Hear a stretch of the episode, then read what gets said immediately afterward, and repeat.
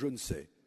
Ce que Max Gallo aurait pensé du moment où nous sommes, où la fièvre des commémorations nous tient, pendant que d'un autre côté le sens disparaît des institutions que notre histoire nous a léguées, une séparation des pouvoirs battue en brèche, les principes du droit criminel rongés sur leur marge, la représentation abaissée, la confusion des fonctions et des rôles recherchés sans hésitation, les libertés publiques compromises, le citoyen réduit à n'être plus le souverain, mais simplement l'objet de la sollicitude de ceux qui le gouvernent et prétendent non le servir, mais le protéger, sans que l'efficacité promise, ultime justification de ces errements, soit jamais au rendez-vous.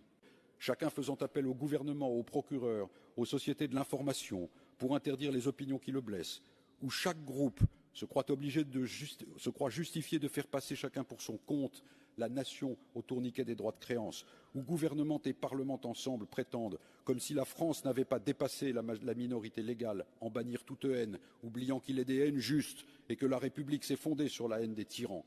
La liberté, c'est être révolté, blessé, au moins surpris par les opinions contraires. Personne n'aimerait vivre dans un pays où des institutions généralement défaillantes dans leurs fonctions essentielles, celles de la représentation comme celles de l'action, se rebrancheraient en nous disant quoi penser, comment parler et quand se taire.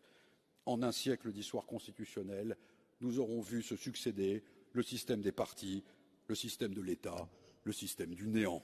Je ne crois pas que Gallo ait souscrit à cette substitution du lapin de Garenne aux citoyens libres que nous prépare cette formule imbécile répétée à l'envi depuis vingt ans que la sécurité est la première des libertés.